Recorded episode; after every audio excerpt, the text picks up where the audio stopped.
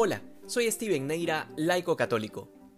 Durante el ministerio de Jesús habrán sido incontables el número de veces y las personas que intentaban desacreditar su mensaje de alguna manera, sea por sus orígenes humildes, por haber nacido en Belén de Judea, por tener trato con los pecadores, por hacer milagros en sábado y así podríamos hacer una larga lista de cuestiones que se convirtieron en grandes excusas para justificar la cerrazón de corazón de muchos. En esta ocasión, San Mateo nos relata que el Señor estaba todavía hablando cuando de repente alguien le interrumpe para avisarle que su madre y sus hermanos están afuera esperándolo. Son varios los elementos a analizar para poder comprender con claridad este pasaje, pero de lo que sí podemos estar seguros es que interpretar que Jesús rechazó a su madre es, de todas las interpretaciones, no solo la peor, sino la contraria al hecho. San Jerónimo, uno de los padres de la Iglesia que tradujo las escrituras del griego al latín en el siglo cuarto, decía que se puede percibir una mala intención en aquel que interrumpe la predicación de Jesús para hacerle saber que su madre y sus parientes le esperan afuera.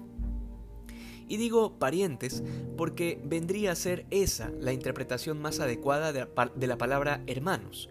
En este contexto al menos, siendo que en todo el Evangelio el único que es conocido bajo el título de Hijo de María es Jesús. Pero volviendo a lo que dice San Jerónimo, al parecer quien anunció este hecho al Señor no lo hace por casualidad ni con sinceridad, sino para ponerlo en una situación de prueba, para ver si prefería los lazos familiares antes que la obra espiritual. Pero lo que queda claro es que este anuncio se puede percibir claramente inoportuno y fuera de lugar, sobre todo porque interrumpe la predicación de Jesús. Por otro lado, la forma en que Mateo nos cuenta este relato presenta una situación que ya estaba sucediendo en las primeras comunidades cristianas después de la resurrección.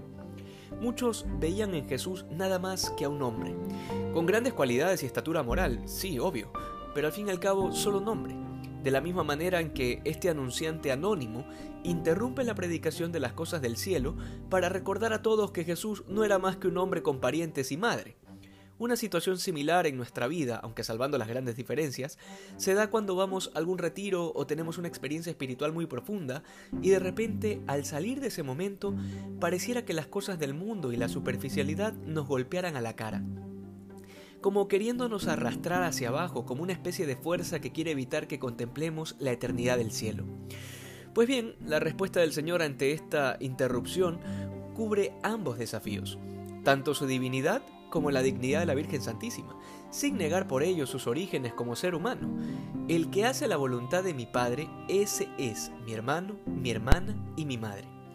Esta respuesta cubre todos los vacíos que este anunciante anónimo ha querido dejar, fulmina todas las dudas que pudo haber ocasionado en quienes le escuchaban. Por un lado, la llena de gracia, la bendita entre todas las mujeres, es reconocida públicamente por el Salvador como quien cumple los mandamientos de Dios, y así no niega su maternidad, sino que más bien la reafirma con creces. Y por otro lado, dice que adquieren esta familiaridad todos aquellos que hacen la voluntad de mi Padre, así lo dice el Señor, de manera que reafirma también su divinidad.